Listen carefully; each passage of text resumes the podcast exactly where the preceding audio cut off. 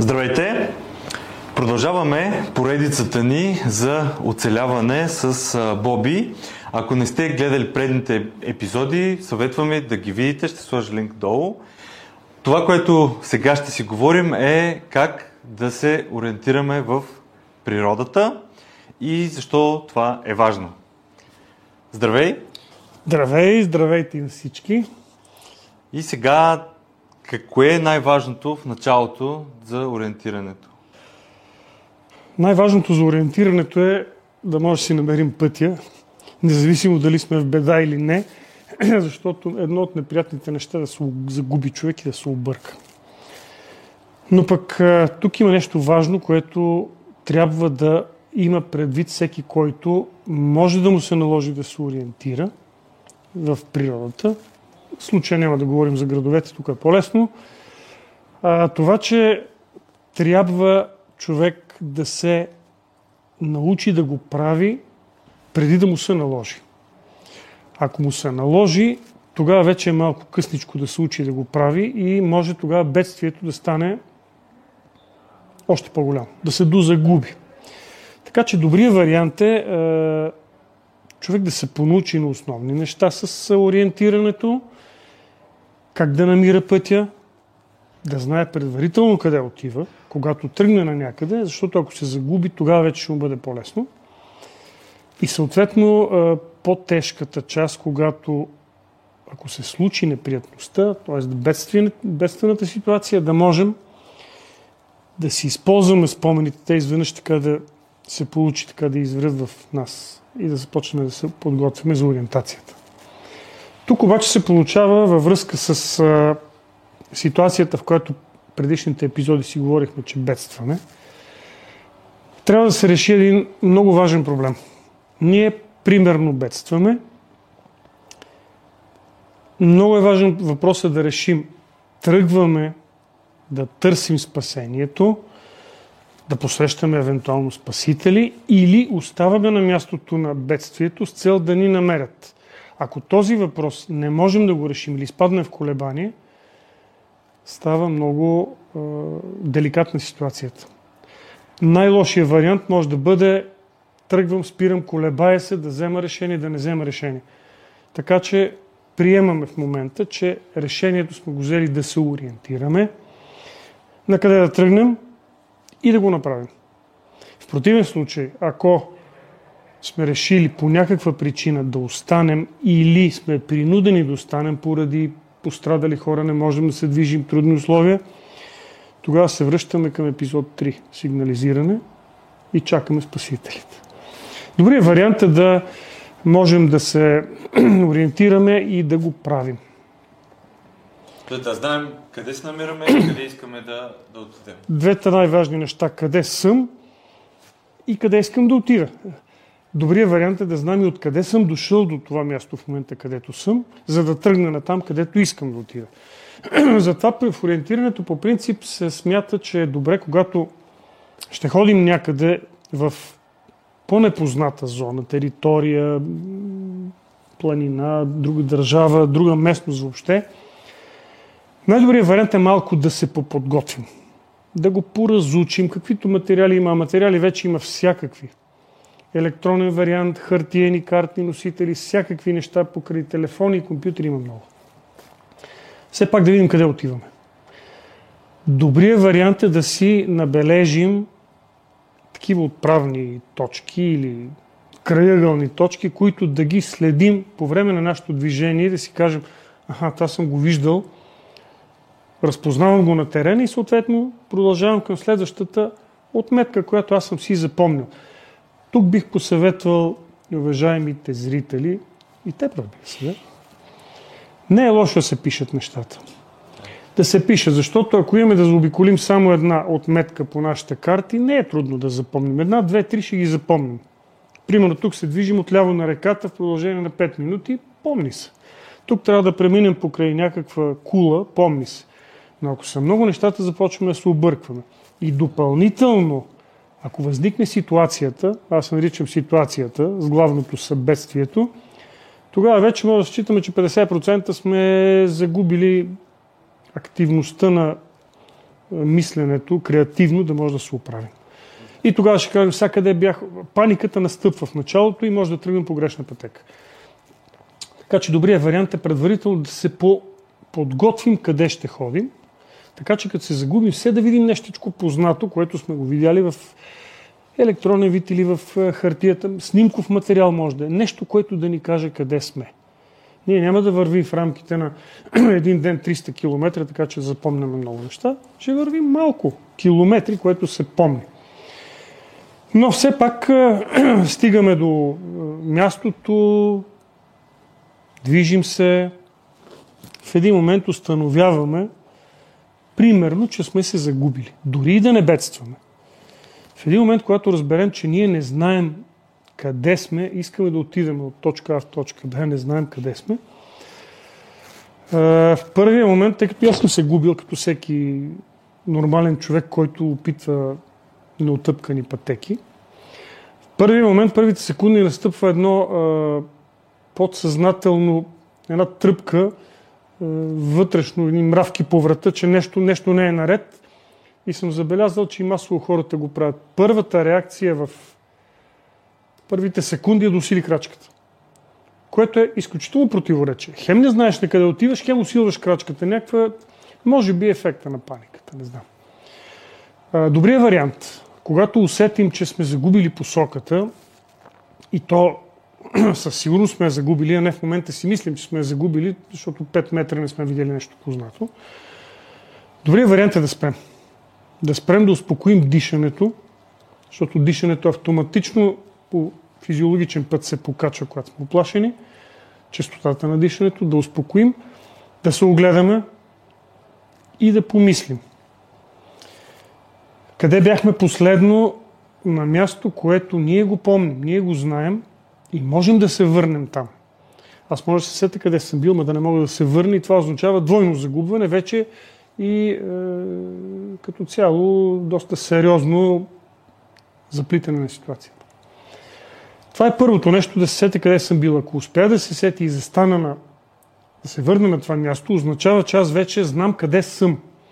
Оттам нататък остава да разбера на къде трябва да тръгна. Което значи, че трябва да мога да определям посоките. Световните посоки да могат да ги определя. Има няколко варианта, които биха ми помогнали за тази много сложна и същевременно много проста процедура. Няма нищо по-просто от това да видиш къде са посоките и нищо по-сложно същевременно, ако го объркаш. За тази цел е хубаво, когато разполагаме с карта и компас двете неща, които не съм ги измислил, аз съм много-много преди нашите прадеди от преди хиляди години, са направили първите карти, компаса и преди това даже. Като основната цел на този компас е да ни помогне да намерим посоката. Главната посока, по принцип при компасите север, като магнитна стрелка, ние знаем ли едната посока, другите лесно ще ги намерим. Хубаво е да имаме карта на местността. Е, случвало ми се да ми казва някой имам карта, ма не е на район. Което е много любопитен факт. Имам карта, но не е на район. Значи може да си направя от нея шапка за слънце. Е, тази карта трябва да, да бъде четима, което значи да познаваме е, съдържанието на картата, да можем да я ползваме. В противен случай тя е едно парче хартия, в повечето случаи цветно. Сега аз няма да навлизам в подробности, защото професията ми е на геодезии, съвършил съм геодезия и картография и е нормално да работя с карти да съм малко по-запознат. Освен това съм се занимавал с ориентиране и като спасител и като водач и така нататък. С картите се... Няма да влеза в детайли, но има няколко базови положения, които трябва да се знаят. Не в детайли, но да се познават, когато се ползват картите или ако предварително тази карта ние си я подготвим за района на местността Хикс, в която ще пътуваме и евентуално сме се загубили. Или бедстваме, защото ние може да сме се загубили, да не бедстваме, но и да бедстваме, което става още по-лошо. Тогава се връщаме към огъня, сигналите, търсенето на вода, храна и тогава вече решаваме дали да тръгнем. По принцип, всяка карта, която използваме за тези цели, първото нещо, което трябва да знаем за нея и да обърнем внимание е мащаба на картата. Тоест това е степента, с която реалността, изобразена на картата, е намалена толкова пъти с помощта на мащабното число, го пресмятаме, за да бъде изобразено на картата. Грешка, която се прави, забелязал съм да правят хората, когато не се съобразят с мащаба. По някаква причина има две карти, гледат едната, гледат другата, но те са в различни мащаби. На едната 1 см отговаря на 100 метра, на другата отговаря на 500 метра и тогава настъпва хаос. И то нали, беше на 2 см, значи 200 метра. Да, но на другата карта това са километър. 200 метра до километър нещата се объркаха. Особено в планина, примерно. Особено в планина, където е, и самото движение е малко по-затруднено. Човек не... Затова след малко ще си поговорим по-детайлно за окомерното определене на разстояние в планината, защото в града е лесно, на път е лесно, когато ние знаем, че се движим с 5 км в час, нормалния ход, спокоен ход, човешки, наравно. Само, че при планината има друго, заобикаляне, наклони, по-низки, по-високи, е, скоростта е различна, но за това след малко. Значи, първото нещо трябва да уточним мащаба на картата, да сме наясно с него. Да си дадем точна сметка с каква карта работим. Да видим каква е картата. Ако примерно картата е на гъбите в България в, една, в един много древен мащаб, ние няма да намерим нито една пътека вътре. Ние само ще знаем в кой ареал, примерно какви гъби има. Което означава, че тази карта би следвало да има информация за релефа. Да има е, информация за картното съдържание, т.е. пътеки, линейни обекти, пътища, е, хубаво е, ако има информация за... Хижи, къщи, градове, Да, инфраструктура, растителна покривка. В хубавите карти има дори информация, топографски карти, в мащаби 1 към 25 000, примерно, има прекрасна информация, която е свързана с височина, средна височина на дърветата, отстояние средно между дървета и дебелини на стволовете. Това са топографски карти. Релеф е много важен, защото ще ни покаже в каква посока бихме могли да се движим, за да нали, целта е вече да намерим нещо, което да ни помогне. Така или иначе, особено в планините, принципа е надолу. Надолу, надолу, всяка река ще стигне, по реката, по реката ще стигне до някъде, макар и мокри, ще стигнем до някакво населено място, това е нормално. Ако тръгнем нагоре, логично е да, да излезем на по-ветровито или да прехвърлим баир и става по, още по- е, сложно. така че, е, след като вече имаме тази информация, можем да четем картата, като се запознаваме с релефа и с знаците, както кажеш, хижи, пътища, пътеки, пък дори да има някакви животински видове, някаква така по-тематична карта. Другото нещо вече, което е съществено за нас е да можем по някакъв начин да се определим къде сме. Това е много, много съществено всъщност, ако ние не успеем въобще да се определим къде сме на тази карта, тази карта става непотребна. Добрият вариант е този. След което вече при наличие на компас, ето тук има един компас, типичните туристически бусоли с подвижно кръгче, които се поставят на картата, успоредно на координатните мрежи, така се завърта, всъщност ориентира се картата по магнитната стрелка, така че да можем вече да разберем, след като знаем къде сме и имаме компас, да можем да ориентираме картата по правилната и посока. Да знаем къде е север. Знаем ли къде е север? Всички карти са отпечатани, ориентирани на север. Ако една карта не е направена по този начин, значи има някаква нелепа грешка или е нещо друго, което обикновено не се прави така. 100% от картите са ориентирани на север. Ето компаса, с който можем да извършим тази работа, ако, разбира се, е, няма и възможност да го направим дори без компас. Има и такива случаи, ориентираме се лесно, особено човек, който познава картите е, като съдържание – достатъчно спокоен е, огледа се в обстановката и види сега, че тук има една рекичка, хълмче, някаква пътека или нещо, постройка може да има, ако има постройка още по-лесно. Така че да прецени къде е, без компаса и вече като завърти приблизително окомерно, той може да прецени на къде да тръгне. Тоест да постави картата спрямо севера. Стига... И спрямо своето положение да се завърти така по нещата, които вижда. Пътища, реки, е, съседни връхчета, могилки, хълмове. Човек, който познава, може да чете картата и е наблюдателен, ако не е толкова паникьосан, той може да, да сам да завърти картата, да види какво се вижда.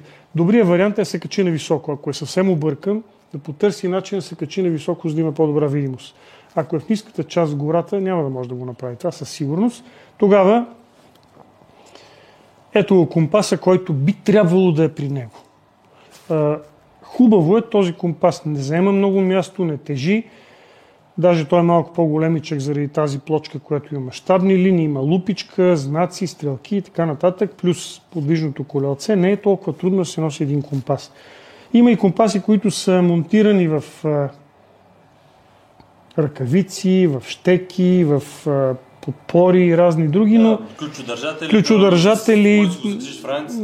Лично аз мисля, че не са достатъчно добри, но сега се сещам и нещо друго. Ако не е такъв компас, бусола, който да може да се постави на картата, успоредно на координатната мрежа и така да се завъртим, че да ориентираме картата, ако носи такова, както ти кажеш, ключодържател, ето го едно малко компасче, което обаче пък няма такива стенички, няма как да го насоча. В такъв случай съветвам да се хване това компасче между палците и показалците в е този вид като сърчице, хваща се в средата и така като се върти пръстите, двата пръста при всяко положение показват ето тази стрелка, за която говорим при другите компаси. Това държане, поне се вижда така да ги държат, това държане по никакъв начин не ни помага да хванем посока между двете ръце. Пръстите показват стрелката прекрасно. Това е добър вариант. Този компас, с него можем да си определим азимута, тъй като а, всъщност ето и тук спокойно можеш да кажеш нали, в, а, на хората в студиото, къде е примерно е посоката север по стрелката.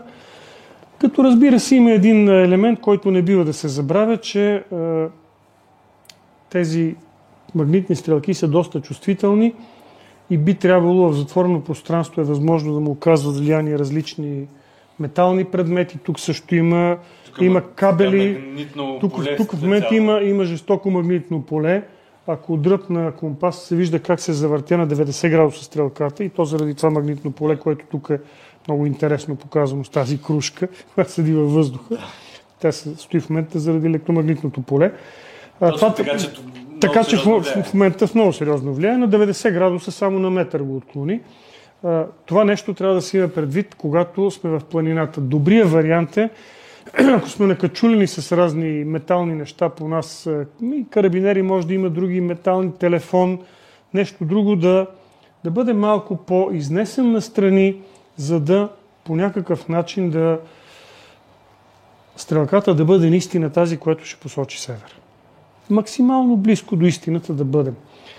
А, има още едно нещо, което е съществено при, компа, при компасите с магнитната стрелка. Ако имаме карта, на картата обикновено долу вляво е записано магнитното отклонение, тъй като този компаси по принцип, магнитните компаси, стрелките им сочат магнитния север, а не географския север. Магнитният север се, се намира в страни от географския, той е някъде към момента някъде към северна Канада и всъщност той се мести непрекъснато, има си, описва се всяка година как се движи и от него се движи цялото магнитно поле на Земята. Трябва да се има предвид и да се помни така нареченото магнитно склонение, кое е първо в ляво магнитния полюс, географския полюс. В случай, че аз съм както в България, за мен магнитният полюс ще е вляво от географския, аз трябва тази част, която е като написана на карта като магнитно склонение, за да получа истинския географски север, аз трябва да добавя тази стойност. Тя е много малка, тя е от порядъка на няколко градуса, да речем минути. А, ако обратното, ако географския полюс ми се пада в ляво от магнитния, това означава, че трябва да се извади тази стойност и тогава да получа направлението на север с помощта на компаса. Много е хубаво да го има, не тежи много, добре. Сега разбира се, че сравнително чувствителен, да не се удря много, но, но така или иначе това е спортен артикул, с който хората тичат с него, с, нали, слагат си го на врата, тичат с картите в ориентировачите, удря се насам там това нещо издържа. Има си фосфорисциращи елементи, които да може нощно време да се намира севера по него. Много ми се иска да ти кажа а, няколко неща, какво се случва, ако това не сме го взели или го загубим. А може и да го щупим, може и да падне, да се развали и така нататък. Това не означава, че сме останали без а, начин да определим посоката север. Определим ли едната посока, другата за нас е добре, защото другите три посоки ще ги определим много лесно, като знаем къде е север. Хубаво е да се знае, че а, компаса работи на принципа на магнитното поле и можем да импровизираме. Аз много обичам импровизациите, просто много. Така че ще ти дам няколко идеи за това. Тъй като е магнитно поле, намираме, ако можем, разбира се, една метална игла, обикновена игла за шиене, която просто трябва да се намагнетизира. Ако я намагнетизираме, ще кажа няколко думи за това, и я поставим или окачена на конец, тънък конец, може да, да окачим и на косъм дори. Така че просто тя да е абсолютно свободна и никаква, никакво влияние да няма вятър или нещо друго да я напряга, тя ще се ориентира по магнитните силови линии. Север и юг. Тази игла. А, само, че трябва да бъде намагнетизирана. Как може да се намагнетизира игла? Обикновено тя не е. Тя с нея си шиеме. Единият вариант е да бъде намагнетизирана с помощта на магнит. Ако имаме. По случайност може да сме в колата, вътре има говорители, говорител отзад има магнит, може да се ползва. Иглата трябва да се търка бавно в една посока, бавно, върху магнита в продължение на няколко минути, след което тя се намагнетизира. Окачва се на нишка, на, кос, на конец и тя започва да дава посоката север-юг. Разбира се, не е толкова точно колкото компаса, защото тази стрелка е в течност, все пак тя е по-успокоена, но все пак ще ни даде посоката. Другия вариант е, ако имаме някакво съдче с вода върху едно малко листче, иглата се сложи, тя магнитното поле я обръща с малко листче или пък лист от дърво отгоре – достатъчно сила има магнитното поле, за да завърти иглата в тази посока. Просто трябва да, да я намагнетизираме. Може да нямаме магнит. Всеки ще каже, да, само магнит ще ти носи в планината. ще се погледа малко да намери камъни с по-червеникъв цвят. По-червеникавият цвят, ръждивият цвят, показва, че има желязо. Същата работа с камъка, бавно търкане, задължително само в една посока, не така бързо, в една посока, бавно в продължение на няколко минути иглата се намагнетизира. Може да сме в някое торфено място, няма камъни. Започваме с, ако имаме някакви копринен плат или някакъв изкуствена материя, нещо в него да търкаме. Ако и това няма, в косата. Бавно, в една посока. Бавно, бавно. Знаеш какво се случва някой път при статично електричество. Бавно а, из, търкане през косата до момента, в който тя се намагнетизира. Разбира се, след скоро време тя ще се размагнетизира, може пак да се направи. Но ето и това е случай. Възможно е да сме близко до блокирал автомобил, самолет и така нататък. Може да се направи с акумулатор. Иглата се увива с тел, двата края на телта като пружинка си го представи, на клемите, създава се електрическо поле, иглата вътре се намагнетизира и върши същата работа. Всъщност целта е да намерим посоката на магнитните, на силовите линии на Земята и да намерим посоката север. Ако знаем колко е деклинацията или склонението, тогава вече ще знаем точната посока. Ако не го знаем, поне приблизително знаем на къде да тръгнем. Но това всичкото е в случаите, когато а, е толкова никаква, нито светлината не е достатъчна, или е много облачно, или няма никакви други признаци, по които да се ориентираме къде е север. Обикновено север е основната посока. Даже геодезистите казват, ние усеверяваме картите, защото в геодезията координатната система е Хикс е на север. Докато математическата система е Хикс е на изток. По-точно Хикс така дясно на изток, а на север Y. И математиците казват, ориентираме координатна система, ние казваме, усеверяваме картата. Ориентиране идва от думата ориент, което означава главната, основната абцис нали, на координатната система да сочи на изток, към ориент. Оттам идва ориентирам. Ние казваме усеверявам, защото нашата е на север. Та, това е случаят, когато нямаме никакъв друг начин и както нали си решаваме такива а, казуси, се оказа, че а, и компаса изчезна, нямаме компас, изчупи се, загубихме го, забравили сме го, нямаме игла, нямаме нищо. Какво да правим друго? Тогава вече трябва да се обърнем към следващата възможност за получаване на информация за посоката. Къде е тя? Следват небесните светила. Благодарение на тях, ориентацията се извършвала още преди китайците да изобретат компаса, в древните времена, преди хилядолетия, когато древните първи мореплаватели се ориентирали по звездите. И по Слънцето, разбира се, през деня, логично. Ако има светлина през деня и слънчево, поне да се вижда ориентировачно диска на Слънцето къде е. Сега, ако е по чисто, може вече се правят и малко по-точни изчисления, но все пак да се вижда светлината на светилото през деня. Няколко думи за дневната ориентация. Където и да стоим по нашата планета, Слънцето изгрява от изток и залязва на запад. Ние се въртим на изток. То си седи някъде, ние се въртим на изток. Чувал съм, че ми казват в Южното полукълбо, като сме били в Антарктида, Слънцето от запад ли изгрява? Не, не изгрява от запад. Изгрява от изток. Има разлика от това, че когато сме в Северното полукълбо, за нас Слънцето изгрява от изток, Движи се надясно, минавайки през юг, за, моите очи минава, за нашите очи минава надясно, през юг и отива на запад. В а, южното полукълбо е малко по-обратно, пак изгрява от изток, само че минава през север, движи ми се наляво и отива на запад. И залязва на запад. В един случай върви така, в другия случай върви не така, но винаги изгрява от изток и залязва на запад. Просто ние го виждаме по различен Виждаме го по различен начин, защото то си минава за нас в северното полукълбо, където живеем. За нас на пладне винаги е в южната посока. Да. На екватора ще бъде точно над главите ни в зенит, на южното полукълбо ще мине за нас на север и ще залезе вляво. Това трябва да го имаме предвид, което означава, че първо сме наясно с посоките.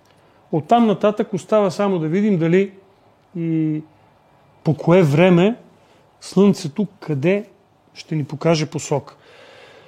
А, като казваме, че изгрява от изток и залязва на запад, пак има заблуда. Значи не съм съвсем точен. Той изгрява от изток и залязва на запад, но по определено време. Когато е равноденствието, да, наистина тогава е, изгрява точно от изток и залязва на запад. Иначе започва да изгрява малко по от северо-исток или по от юго-исток. Зависи от... Говоря за България, за умерните ширини. Да. Така че трябва да го имаме и това предвид. Да, не е константа. Не е константа, е... само чист изток. Да. И все пак да оставя наклона на 23 градуса и половина и това се отразява на мястото на изгрева. Така че трябва да го имаме като предвид ориентировачно на изток и съответно се движи за едни когато е средата на годината, за 12 часа, то ще мине от изгрева до залеза. Обиколката на Слънцето така или иначе е 360 градуса или 24 часа. Оттам нататък преценяваме по кое време сме на сезона, в коя част на Земята като северна и южна ширина, да речем северна ширина и естествено колко е намалял деня, т.е. колко време Слънцето е над а, хоризонта за нас, като си има предвид, че при нас зимата с нормалните средни ширини нощта е 15 часа, деня 9, през лято обратно. Деня 15 часа, нощта 9 на екватора 12 на 12, на полюсите вече се измества като 6 месеца тъмно, 6 светло, вече като отидем в зоните. Имайки това предвид, ние може да определим, щом има Слънцето, до такава степен, че да има сянка, много лесен начин, взимаме една някаква пръчка, Поставяме на земята, отмятаме нейната сянка къде свършва изчакваме поне 15-20 минути, половин час изчакваме, за да има някакво преместване, ако може и повече.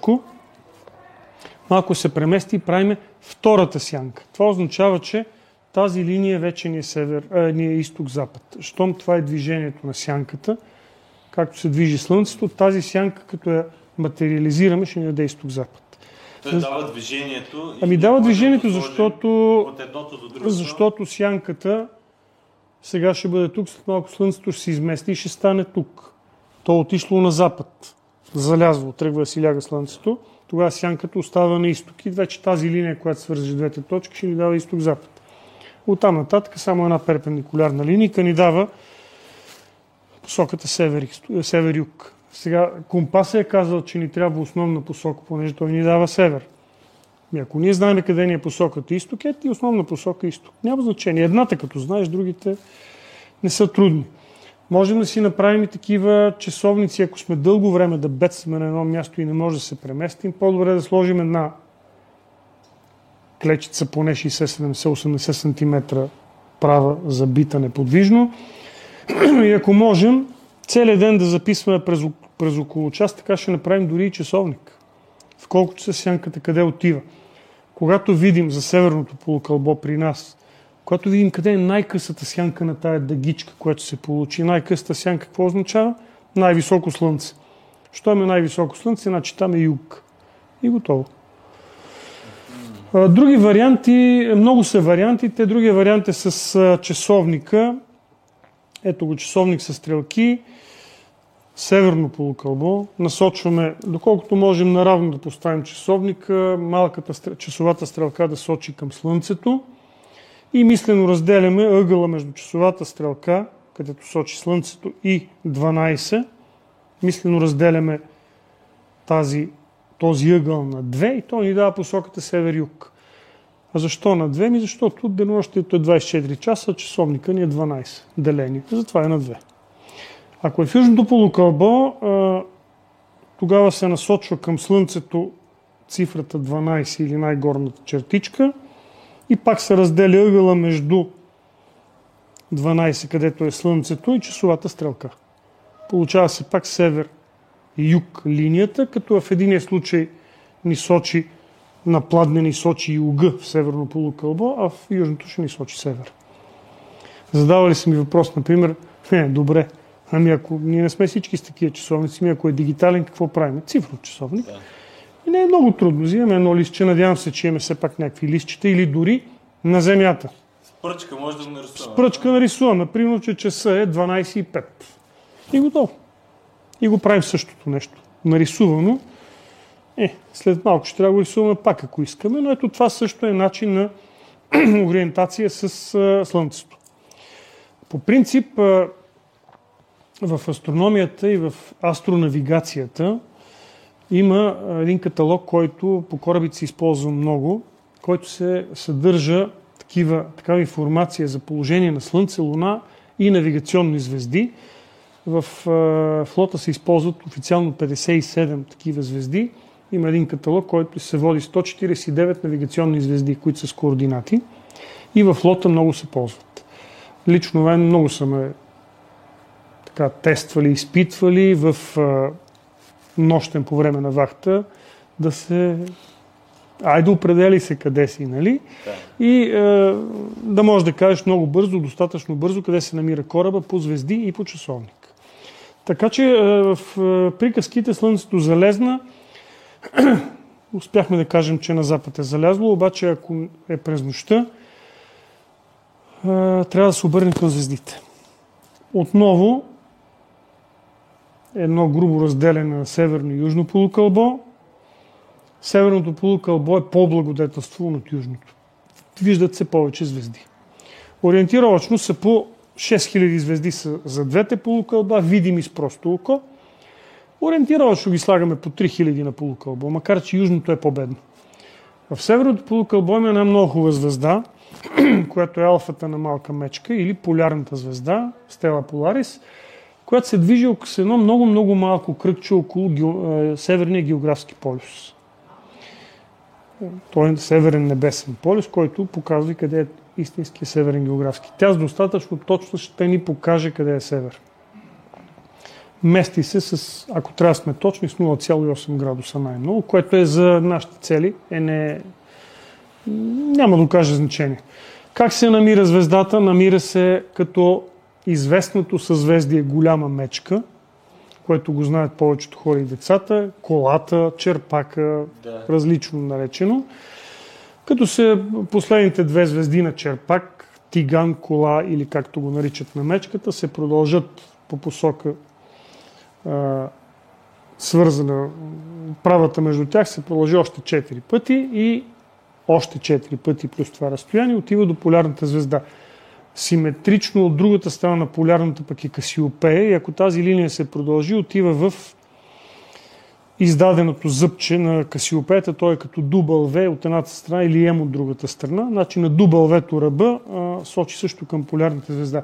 Наблюдавайки тази звезда, тя така или иначе ни води на север.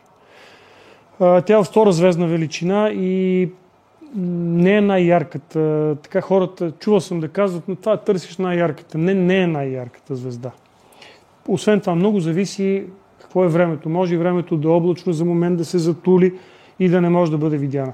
Не е най-ярката. Трябва да се търси голямата мечка или касиопея и тогава по нея да се намери полярната. Сега, който разбира от а, нещата, много лесно ще я намери. Нас специално много ни мъчеха с тия неща, свързани с астрономията, дори и в облачно небе, поразкъса се малко да кажеш кое е съзвездието. И оттам коя звезда на кое съзвездие се ползва за навигация, но това е вследствие на служебни задължения и, и в последствие те остават и като навици. Така че може да стане и при части от облачната, разкъсана облачност. Южното полукълбо е по-бедничко. Там характерното емблематично съзвездие е Южния кръст. А, имал съм щастието да го видя, като бях малък, много ми се искаше да го видя този Южен кръст и се си мислех, че няма да стигна до него, обаче за щастие го видях много пъти. Той се вижда от екватора надолу вече, като се слиза в норм... средните ширини, умерените на Южното полукълбо се вижда силно високо.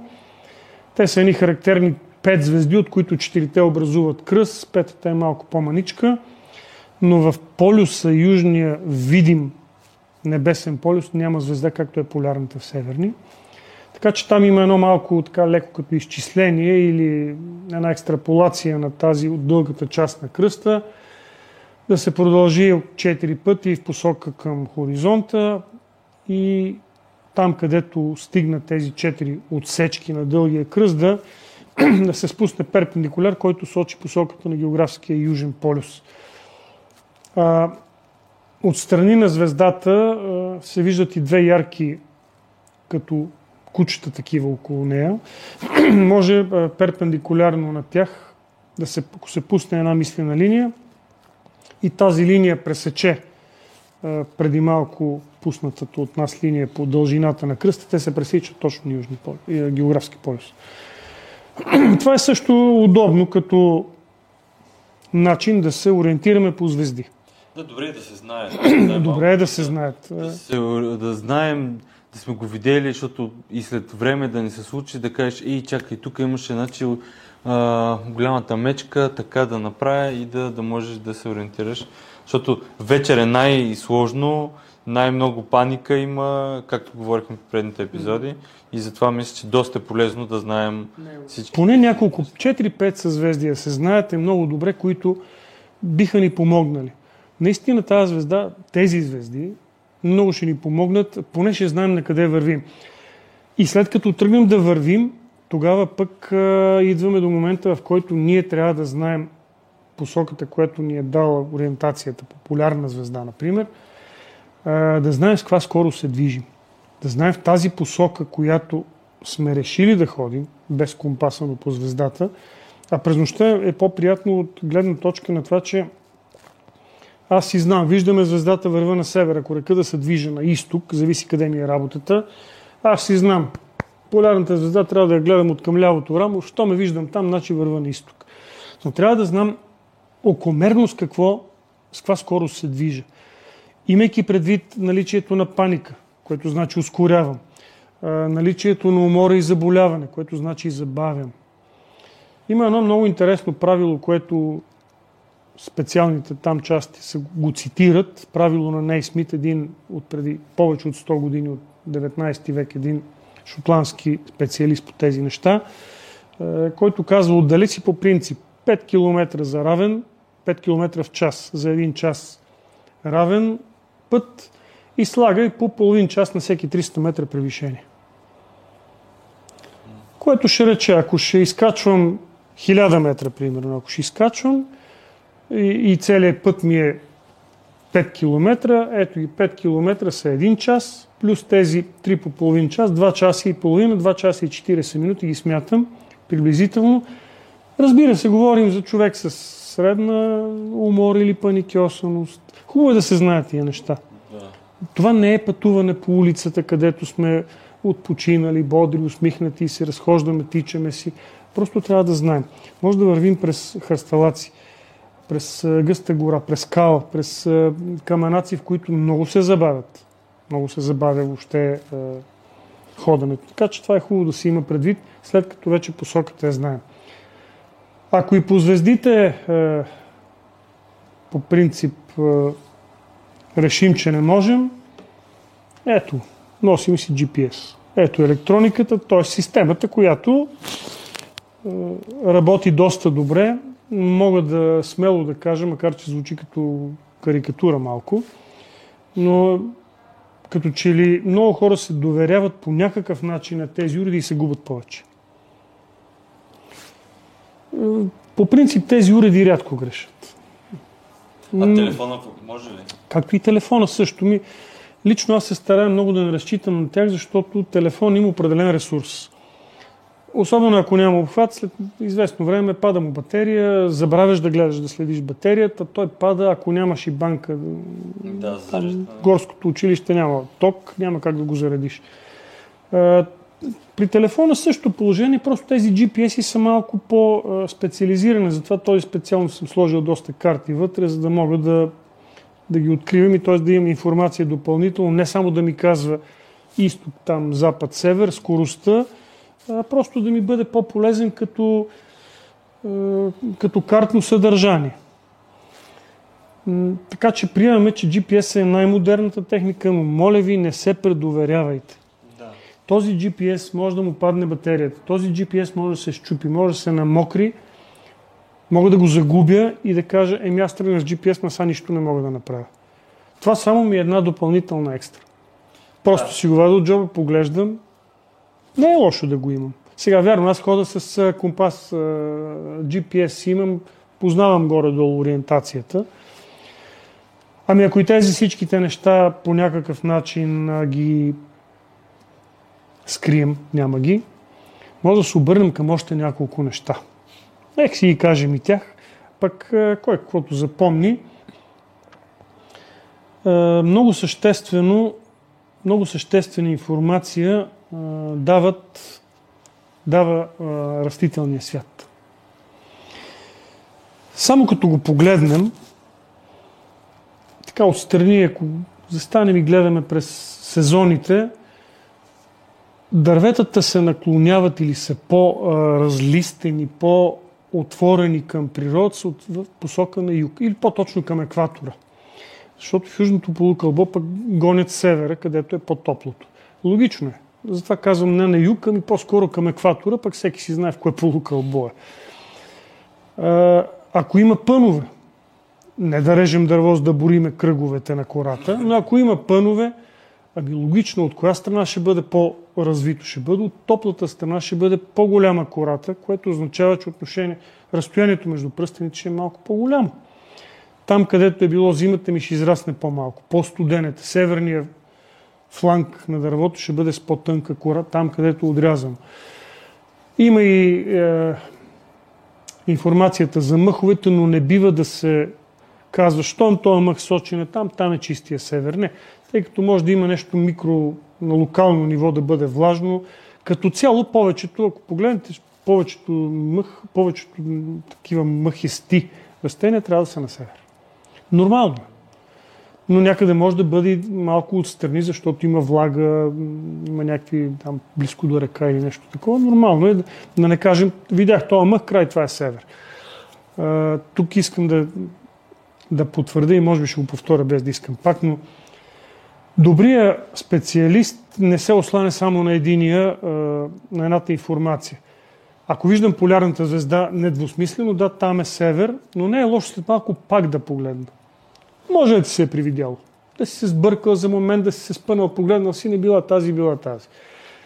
Съберат ли се два-три признака, че това е север или посоката, която търсим, тогава вече мога спокойно да приема. Същата работа с мъх. Е, имало тук било влажно нещо, по камъка и на там мисля, че е север, север било на там. Тук вече става просто за прав въгъл. Вместо север съм тръгнал на изток. Или на другата. На юг няма как да е. Толкова обратно няма да е. Да, но пак може доста да се отклониш и да Достатъчно. в грешна посока. Достатъчно много. Населено място или от там киша, къде си тръгнал? Да... А ако решиш да се отклоняваш, веднага ти давам един съвет. Има така нареченото умишлено отклонение. Много е хубав този признак, е, този принцип. Запомни го ти и зрителите да го запомнят. Приеми, че слизаш по една слизаш по един склон, знаеш, че долу има на път има хижа, примерно. Но нямам пътека. Аз се движа през хръсталаците и така знам, че е посока югозапад, върва в тази посока. Там някъде ми е хижата. Не е там. Просто е там. Ако тръгна да вървя точно в, този, в тази посока, която смятам, има шанс да стигна малко отстрани на нея и вече не знам на къде да тръгна. Затова се прави умишлено отклоняване или така наречената умишлена грешка. Отклонявам се в ляво, примерно така, че що мисля, че тя е там, да излезна на 500 метра вляво от нея. Или вдясно, няма значение. Да. Така че със сигурност да съм я подминал. И като стигна вече до тази пътека, на която трябва да ме изведе до хижата, знам, че няма се колебая на къде да тръгна. Знаеш, че А тръгна вече, там. ще тръгна в тази посока и ще стигна рано или късно до нея. Нарича се умишлена грешка и се практикува много с цел да се избегне двусмислие. Като стигне до тази пътека, насам ли я тръгне, насам ли, а веднъж стане ли това колебание, ще повърва малко насам, абе май не беше насам, ще повърва натам, ще се паникьосам Да. или ще се изморя за това, умишлена грешка, подминавам в едната посока и вече като тръгна, рано или късно ще стигна до нея. Понеже каза за а, лутането, растенията, по принцип, казваме го, че те са винаги по-разлистени на юг, на към топлата страна. А, животни. Обикновенно гнездата животните си ги правят на подветрени страни, на по-топличкото,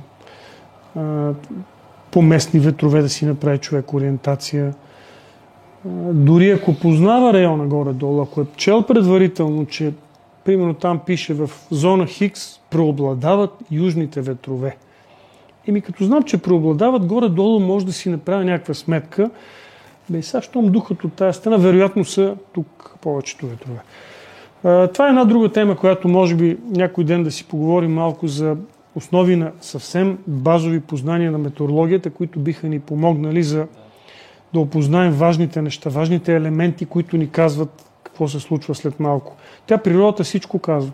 Ма всичко ни го казва написано, просто трябва да научим нейните букви. Вятъра, облаците и посоката на вятъра, силата на вятъра, облаците, цвета на небето. Как залязва слънце, дали има прах, дали има червеничко, зеленичко. Е, Тези всички неща природата казваше, вали ли няма да вали влагата и така нататък, но това е по-скоро тема за е, друга част, която е свързана само с нашата работа по време на предвиждането, след като сме избрали пътя, ориентирали сме се и сме тръгнали в посоката, която искам. Така, като резюме бих казал да не тръгваме преди да сме елементарно подготвени, да не разчитаме на това, да се готвим. Ние сега ще се научим по време на пътя. Не е добре. Не е добре. Нека се подготвим малко по-раничко, за да сме готови. И тогава за нас ще бъде само една рутинна операция, която ще ни помогне и със сигурност тушира паниката, защото аз съм сигурен на къде тръгвам. Това съветвам всички. Дано, дано да, да, да те чуят правилно и наистина всичко това, което разказа е много добър урок, уроци, буквално за ориентиране, защото да сме добре подготвени. Това е, а, или както ти казваш, а, елементарно подготвени, защото това са наистина а, едни такива начално ниво неща, които могат да спасят и да, да на, вкарат в правия път във всеки смисъл на тая дума. И, и това е много, много, много важно. Да знаем къде сме. Когато ти знаеш винаги къде си, остава само другата част, да знам къде искам да отида. От там нататък вече ти си абсолютно независим. Да. Остава само да имаш уменията да преодолееш каквито и пречки да има и препятствия при придвижването и да стигнеш. Но за това ще си го говорим следващия път или последващия, как да се движим по този терен. Да, да, абсолютно. Добре, това беше този епизод. Вижте и следващите епизоди. Чао! Чао! Европейската нощ на учените 2022 година, която ще се състои на 23 и 24 септември, е по проект К-Трио, който е финансиран от Европейския съюз по дейностите Мария Склодовска-Кюри по програма Хоризонт Европа. Вижте повече на night.nauka.bg или nauka.bg.